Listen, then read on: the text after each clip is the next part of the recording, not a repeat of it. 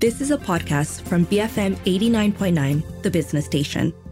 By the book on BFM 89.9. Hello, everybody, and welcome to By the Book. As always, you are with Lee Chwi Lin and my fellow enjoyer of children and young adult literature, Sharmila Ganesan. Yes, very excitedly so. So uh, today we've got a guest with us. Um, we have got Daryl Kho, who wrote Mistbound: How to Glue Back Your Grandpa, which won the Hedwig Anwar Children's Book Award 2022.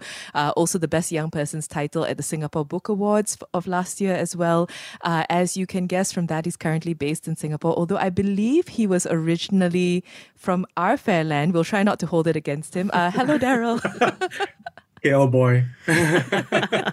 uh, thanks for joining us today. So, uh, before we get into the book itself and the writing and all the rest of it, uh, we usually like to ask authors to, I guess, share as much or as little as they want about the story of the book. Tell us about Miss Mistbound. Okay. I can tell the story about the book as well as the story behind the story behind the book. If that makes sense. Um, so, yeah, Miss Mistbound, it tells the story of a young girl uh, named Alexis, uh, who's on a quest to save her grandfather's broken memories before it's too late. Um, and only cure is a potion called memory glue. But unfortunately, to cook memory glue, she needs to gather a bunch of weird ingredients uh, that can be only found on the magical world called uh, Mist, which is, I guess, kind of an Asian version of fairyland, where all the mythical creatures from a grandpa's bedtime stories are actually alive in the flesh. So that's that's the book in a nutshell then that it's basically a fairy tale, but it, it's also a fairy tale that's based on a true story. So this is where the story behind the story comes. Um, and and so right before my daughter, uh, who surprise surprise, her name's Alexis, uh, same as the book uh, protagonist. Um, before she was born, so about three months before she was born, my my father had a stroke, um, which paralyzed him, but also uh, caused dementia. Um, and it took away a chunk of his memories. And after that, he was a totally different person, just a shadow of who he used to be. And and so you know, because it happened right before my daughter was born, it felt like they both just missed each other. You know, didn't get the chance to meet, know each other. And and and so this book was my way of uh, introducing them, at least on paper, uh, um, so that was the the idea behind the book, and and it was also not just my father, but also my mom, because she was my dad's uh, main caretaker, and and you know I wanted my daughter to know how amazing and full of love her grandma was. So, uh, uh, this book was a way for Alexis and her grandma to go on an adventure together, to save grandpa together.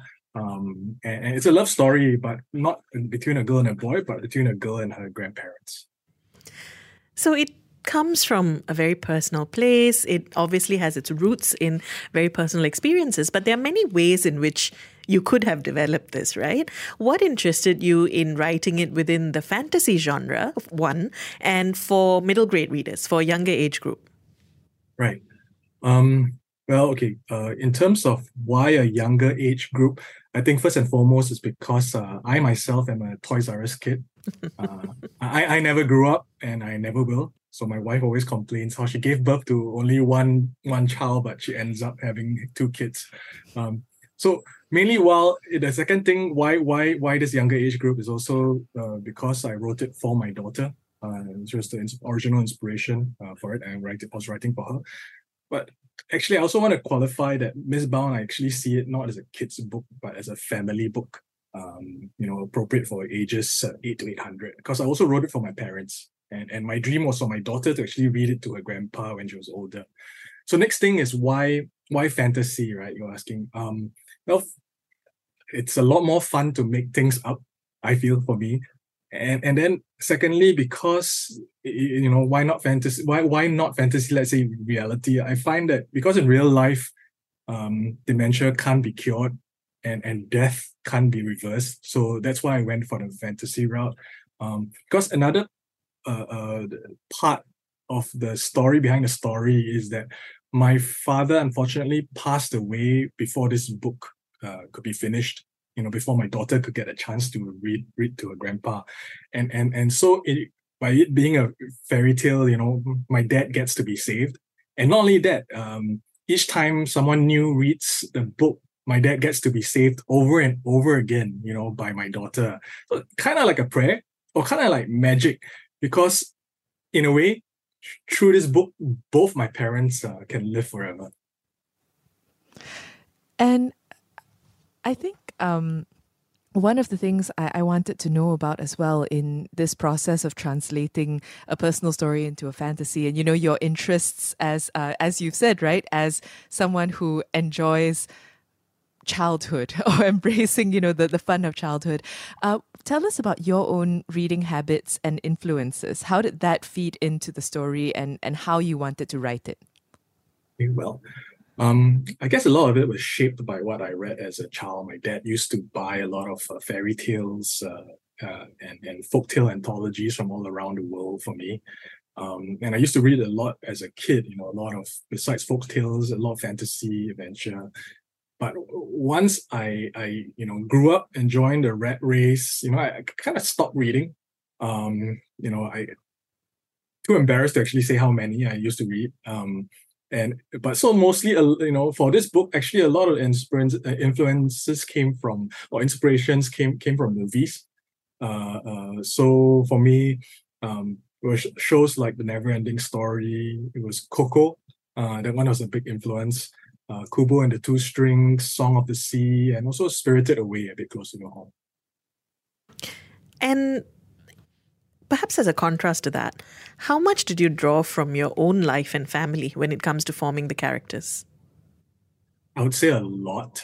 Um, the characters, uh, a mishmash of of my family members. Um, and, and I don't want uh, uh, to say which part of my wife went to where, but um, I'll say for Alexis, grandma and grandpa, you know, 60% are based on on the actual real life folks that they're based on. Um, but so Riff, the Knit, the what the, the troublemaker who caused this uh, you know problem to begin with, uh, that that guy has quite a lot of me in him because I'm also pretty annoying. So that that's that's Riff, and and and then the Batuan, um, which is the rock troll.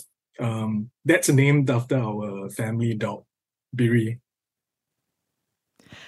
Actually, uh, just out of curiosity, so for your family, then reading the book, did they recognize themselves? Did they say, "Hey, why did you, why, why did you put me in this, and why is it like that?"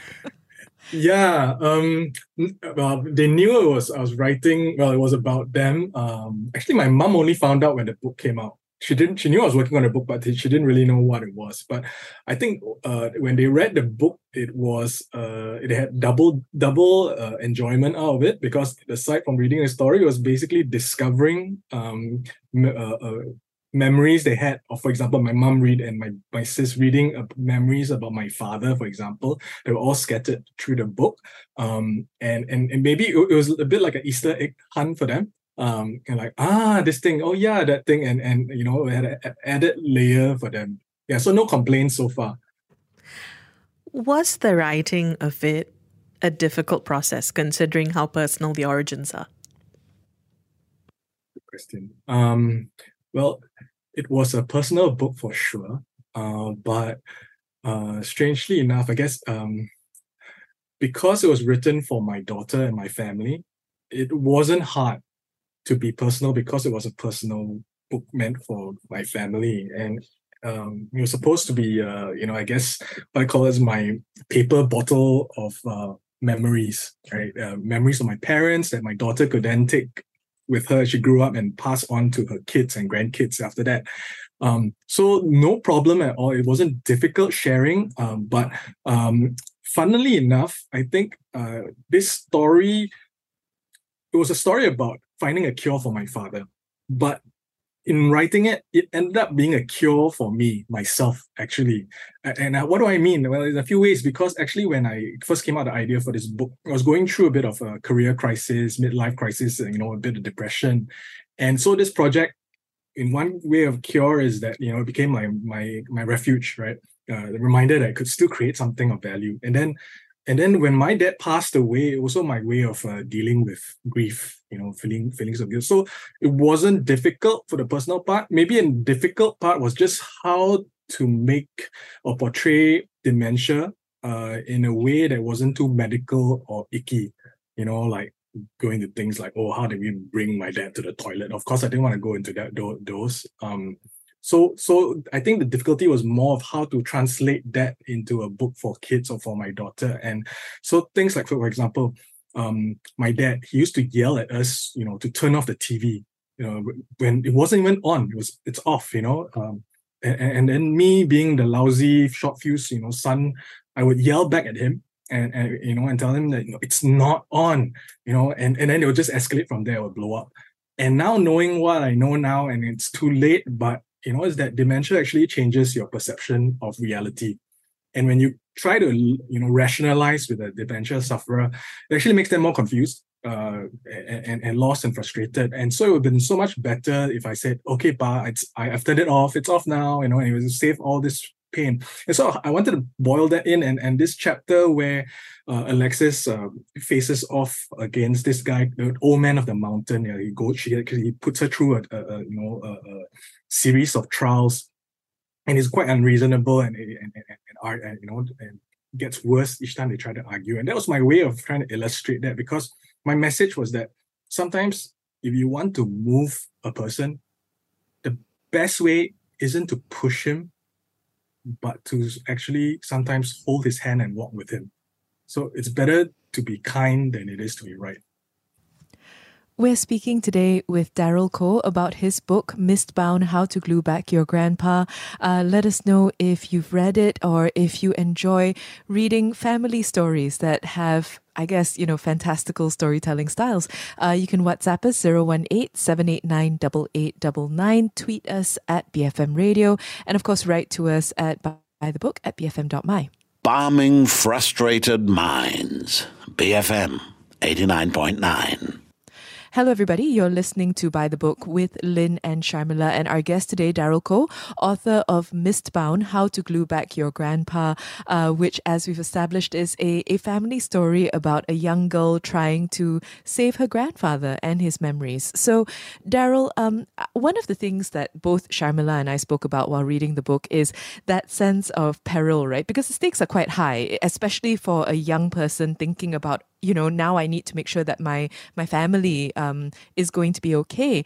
And i think it's an interesting balance uh, that needs to be struck when you write for younger readers because you want to keep them hooked so the story has to be exciting but at the same time there's only so much peril that they might be able to stomach. So how did you think about that while writing the story and did you always know how it was going to end? So i guess two parts yeah to that story. Um one one is the peril. Um it helped that I was writing for my daughter, uh, writing for her for her bedtime stories, you know, for her to go to bed with. So it couldn't be too scary, and and that's I stayed away from from ghosts and spirits, and that would cause her nightmares. Um, and and also made sure to stay away from blood and gore. Uh, so uh, do my best to you know to keep things exciting, either with cliffhangers or or bring characters as close to the brink of danger as possible.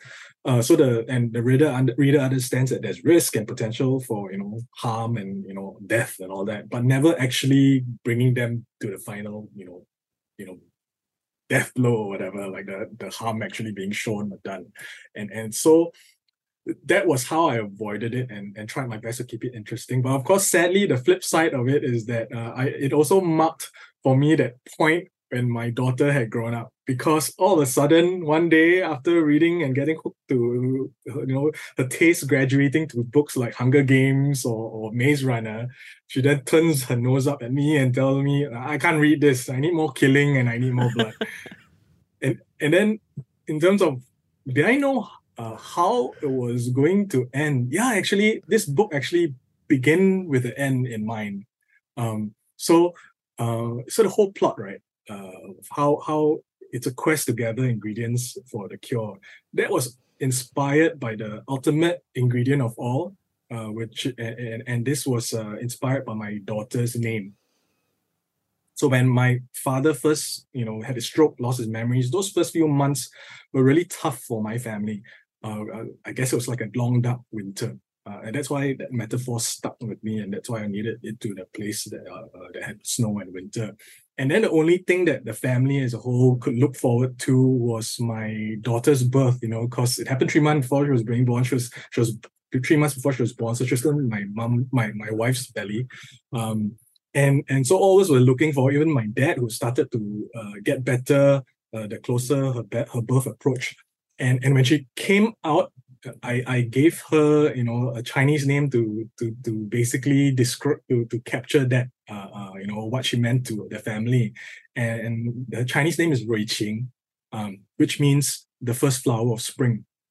And and or first flower, flower bud of spring. And and you know because you know it was like her coming into the world was like a sign that our winter was ending that spring was here and and so that became one of the most important ingredients for memory glue and, and you know effectively that's where the end started i suppose where the book uh, started. So i don't think we've touched on this enough uh, because one of um, our favorite things about the book is how much it uses mythology, folklore, particularly Southeast Asian, Asian mythology. Uh, the world of Mist and the Creatures is really there's so much that's inspired from these aspects. Uh, I wanted you to talk about what went into the world building of the story and um, your own interest when it comes to local mythology. Right. Um, I mentioned earlier about how my dad used to ply me with books, uh, you know, all the mythology and fairy tales, and and and you know, um, those really shaped me as a person. And and then in writing this book, wanting to create a story for my daughter, I, I then realized that oh my gosh, most of these uh, heroes, most of these creatures were basically Angmo creatures and Angmo heroes. You know, like not not all from the West. Things like goblins, gnomes, dryads, and all that. King Arthur and and I figured, you know, hey, I want why can't my daughter have? And I didn't know many. Uh, I couldn't find many books or from from our own region and stories and myths from our own region um, for my daughter. And I wanted her to have some heroes of her own who looked like her, and and and and and some creatures from her own backyard, you know. And and um, so it became an inspiration for me to go and you know make that book for her and and go out and learn a bit more about the, the creatures around our area and like I found out wow there's so many cool creatures, cool uh, monsters out there. Of course, a lot of scary ones. In fact, our our region has mostly ghosts and and and, and scary monsters because it's mostly all these uh, grandmothers who who created all this to scare kids into you know into obedience. Um, but yeah, I knew I found out how many cool things there were and, and how much how little I knew, and and and and I also ended up making quite a number of creatures up that actually don't exist. Uh, so that was a bit of the, the, the, the world building that went into it. So, Daryl, you've spoken elsewhere about how the book took quite a circuitous route to publication. It also took a while to write. Um, tell us about that.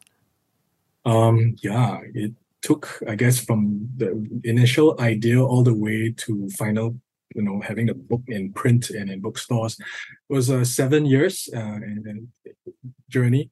Um, the first time, the first draft that came out really quickly. I banged it out, you know, driven by inspiration and all adrenaline uh, in six months.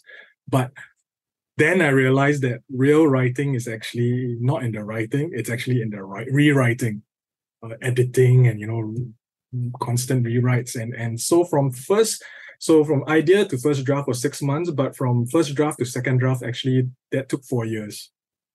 Um, why why why four years? Because um, life, work, you know, job changes, business trips, all that got underway. Uh, and then it was finally, you know, it was start, stop, start, stop, and really didn't really. I didn't. I was came to the point where I thought maybe I'll never finish, but it was only when my dad just suddenly passed away that I. It was a wake up call that it took taken too long.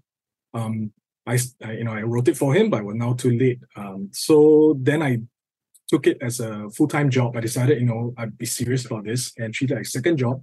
And I used to set aside lunch time and during work, every lunch I'll go work on it, find some cafe and bang away.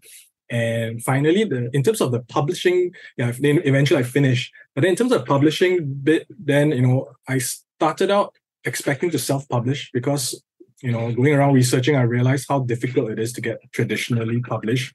Um, and and that's why I hired my own illustrator um, Silly Jelly, uh, fantastic artist uh, from Miri, Sarawak. Um, and and but then once I had the draft out, I thought, you know, might as well just give it a shot, submit it to publishers and see what happens. Because self-publishing is a full-time job. Uh, you have to do everything yourself. So yeah, I submitted to several publishers, I think more than 10, and I got rejected by all until the last final shot where I said, after this one, we cannot, and I'm just going to self-publish. Uh, and and it thankfully was the biggest one, which is Penguin. And and you know, miraculously they they gave me an offer. So the book has since been extremely well received. It won both the Hedwig Anwar Children's Book Award. It also won the Best Young Person's title at the Singapore Book Awards last year. Um, it's also ended up on a number of must-read lists and all that. How are you feeling about the attention that Mistbound has been getting? Oh well, first of all, I didn't even expect to finish it, um, let alone get it published. Uh, then to have it come all this way win awards and have people actually tell me they like it or, or were touched by the story. And you know what? Um, best of all, I, I, I even got to speak to Lynn and Sharmila of BFM. Um, so yeah, it's like a dream come true. Um, I know it's a bad analogy, but it's a bit like a toilet roll.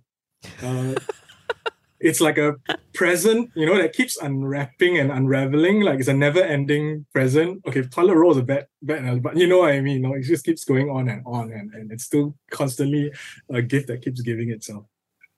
So, uh, as you mentioned earlier, uh, Mistbound has a lot of lovely messages. Um, you know, I, I found it very moving about the importance of family, the power of love and kindness, and how they can help to heal. Um, we talked earlier about the attention in terms of the the media and the awards, which, as you point out, I'm sure is great. But what kind of feedback have you been getting from readers, from parents, from young readers?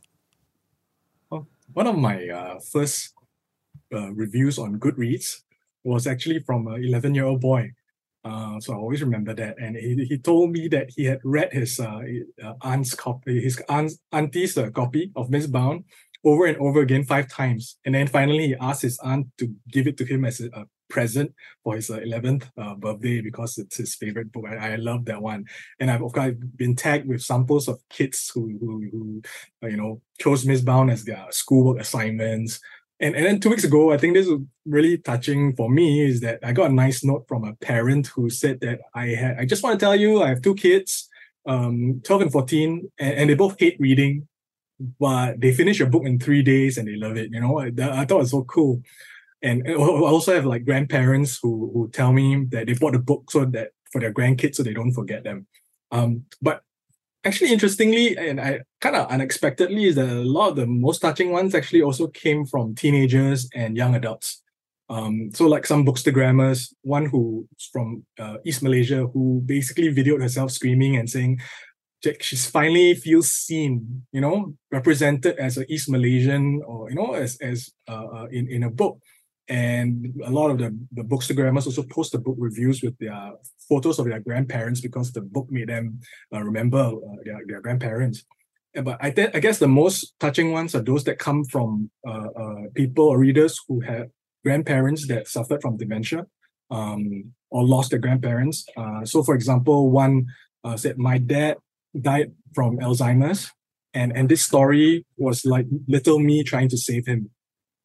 Uh, and and finally, one one is told me that she was very touched by uh, this chapter in the book, uh, uh, this chapter called Misted Windows, and and it's about this moment of clarity that uh, uh, that dementia patients sometimes have. You know, like it's as though they wake up from their sleep, you know, and have that uh, lucidity, you know, and, and can remember everything for that for that little window. And her grandma had uh, one episode where she just woke up and said, "I'm so sorry for forgetting you. I, I really don't want to, but I just can't find you." So you know, um, yeah, that that really stayed with me. Daryl, what's next for you? What are you working on?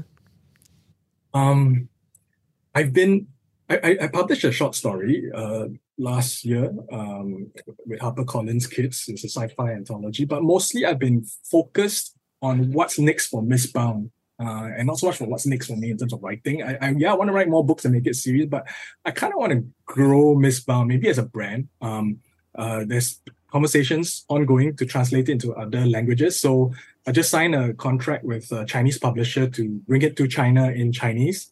Um, and it's pretty exciting because China is like the world biggest world's biggest book market. Um, and then uh, Lynn, you would know this. Uh, if you remember Bora, Bora Chung, uh, Cursed Bunny International Booker Prize nominee, right? Um, so we met her in uh, uh, Georgetown Lit Fest in, in Penang, and she, you know, so kindly bought a copy of my book when she was at the event, uh, and and then she read it and loved it and told me that she wants to translate it to Korean. So that was is really cool. It's it'll take time because we'll still need to find a publisher, but I think that is like super cool of her. Um, and then next week, um, Mistbound's actually launching as a game.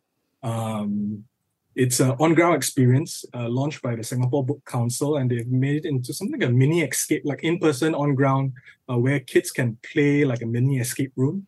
Um, and and also recently signed a development deal with a Korean American company to try and adapt it for screen. Um, that will take a long time because journey from book to screen can take years, decades, maybe never. But you know what? Never hurts to dream, right? Um, because like in the book, Grandpa says, uh, "What are dreams but memories uh, just waiting to be made?" Just like this book, you know, it was once a dream, but now it's a dream that I can actually hold in my hands. So yeah. Daryl, thank you so much for speaking with us today. My pleasure. Thanks so much for having me. We've been speaking with Daryl Kho, um, author of Mistbound How to Glue Back Your Grandpa, which, as you heard, uh, could go in so many different directions and be read in so many different regions and languages, hopefully soon. Um, let us know have you read Mistbound? You can WhatsApp 018 789 8899, tweet us at BFM Radio, and write to us at buythebook at bfm.my. Thank you.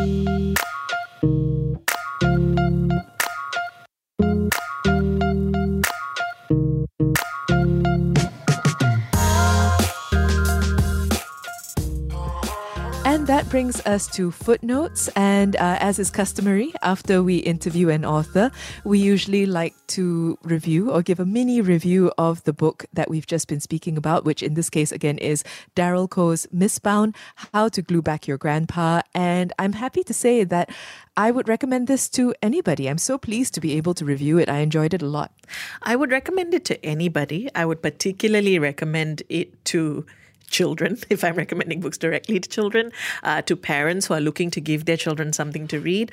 Um, and to add a layer to that, if you live in Malaysia, Southeast Asia, Asia, and you want things that feel local and feel familiar, uh, even more so, I would say this is a great one to pick up. So I think that. Uh, I think that some of the the, the strengths of Mistbound um, are in how clear the message gets across. Um, some of the messages that Daryl spoke about just then of, um, you know, being loving and kind and and brave when you need to be, uh, but also of loving the people who are in your life before they are unable to remember you or before they are unable to share their memories of their life with you. And yet that that message comes through without it feeling like a book that is only about a message. And i think that's crucial because the reason why you, both you and i would recommend it to children is because it never feels like you're getting lectured i think. Um, instead it feels like you're just reading a rollicking fantastical locally based fairy story with characters that feel real to you, with characters that you can understand. And at the end of it, you emerge with those messages. And I think that's ideal rather than the Pendidikan moral version, which would be the other way around. And actually, I mean, I'm actually saying the same thing as you, but perhaps in a different way. Uh, it does the thing that all really good children or young adult books do, um, which is to use spoonful of sugar helps the medicine go down concept, mm-hmm. basically, right? It uses these fantastical imagery. Um, the story is funny. Uh, there are parts where descriptions and, and the words just sound absolutely beautiful. But at the heart of it, it's actually quite a difficult story. It's about a difficult experience. It's about growing up. It's about learning that life isn't always easy, um, that things can happen that feel difficult, that feel like you can't resolve them. And there's a reason why children's stories do these things because they're meant to prepare kids for eventual adulthood. And this book really sits perfectly in the in the middle. Earlier, um, you asked Daryl about that sense of peril and how to balance it out, and and I think I think this book actually balances it out so well. It isn't overwrought. It doesn't push it so much that you know, you might have to have complicated conversations with your kids, but at the same time, it does feel very real and very sincere. Nor is it so invested in the happy ending that it stops making sense, which I think is important because sometimes, um, and, and this happens with adult books as well. We have talked about this with adult books that we have reviewed on our show. There is a rush towards the ending and an investment in the ending that isn't necessarily borne out by the story. And so what happens is right at the end, suddenly everything resolves and you think, wait, what happened? Um, but instead, the way this goes has a very natural rhythm to it, which I enjoyed a lot. Nothing felt rushed or forced. Uh, I also wanted to talk about the characters because Alexis is wonderful company, just really fun. It's so nice being with her. It's so nice being on this adventure through her lens. Um, Grandma is such a relatable character, um, and I think the the relationship that Alexis has with her grandparents, where she's closer to one. And then gets the opportunity to become close to the other. I think that's a lovely thing. And it's also a very deft thing to be able to do, where Grandpa loses his memories very early, actually, in the book. And yet, because they're constantly talking about him, because they're worried about him, because his advice echoes throughout the chapters, you still feel like you got to know him. Yes, I actually love how the book depicts the grandparents as well as Alexis uh, and their relationship. And I loved that the reality, in the way in which that relationship is depicted, because this is something most people will recognize, I think, whether with parents or grandparents. They have different personalities. You might relate to them differently. They may both love you, but they love you in different ways. And therefore, that shapes your relationship with them. And I think that's captured very well in the book. Uh, I also love the, the quirkiness that's introduced to the characters. So, um, Grandpa being this sort of impish lover of stories and lover of plants and insects, and he just sounds so much fun to be around. Um, and then, and then, as you said, his influence sort of permeates the book, even though as an actual character, he's not really there a lot. Uh, Grandma, on the other hand, like Alexis, it takes us some time to get to know her, um, and that's a really lovely journey to go on as well. I will say. I suppose the the comedic sidekick role that is filled in by Riff, who is a Kanit, um, he is complicated, but I think he's meant to be because you don't always like him. There are points in the book where I was like, oh my God, like this character, can I deal with this character? But then I think that's what Alexis feels as well. So in the end, I think it was quite clever. Yeah. Um, but also to the point you made earlier about books like these being meant to to prepare children uh, for to prepare children or to create conversation in families, right? I think Riff, in many ways, there's a lot of anger and sadness and regret in that character. I mean, of course, he's impish. He is, in fact, well, an imp. Um, so, of course, there is a playfulness and a lightness to um, to the way he behaves. But there, there's also, I think, an opportunity there to see what it's like when someone has regrets um, or when someone wishes that they hadn't done what they'd done. And um, yeah, and and and yet there's also ambiguity, right? Because because like you said they are who they are so they persist in the mischief and the the kind of pushing buttons even till the end Um, no, I agree. I also wanted to point out that one aspect of the book that I really enjoyed is the structure because it's a quest novel. And the quest is laid out pretty clearly at the start of the book. They need to look for ingredients for the memory glue. Um, and so the way the the way the book is structured, it's almost like you know a new thing is around the corner, and you also know that you're going to possibly learn about a new uh, community or a new uh, type of creature or a new riddle to solve. And there's something so fun about it. It's been a while since I've read a I suppose a, a, middle grade fantasy that took on this format and did it so well. You feel like you're watching a, a, movie or a TV show with something really exciting around the corner at each turn. And I think I just really enjoyed being in that space. So we've been discussing Daryl Kho's Mistbound, How to Glue Back Your Grandpa and our impressions of reading it. Like we said, we would recommend it uh, very strongly, especially if you have kids um, or middle grade readers. Kids seems a little... Uh, I, I don't know. How old do you think, Sharmila, you'd have to be to I would say this? maybe if if your child is a sort of good reader, uh, nine and above, perhaps. Mm. Yeah, I was going to say eight-ish. I eight-ish to would- would nine be- above would be fine. I think. Yes, but then uh, all the way up to adulthood. Two Yes. adults enjoyed it here. So, yes, let us know. Um, again, Daryl Kho's Mistbound. Have you read it yet? Do you plan to? You can WhatsApp 018 789 8899, tweet us at BFM Radio, and write to us at bythebook at bfm.my.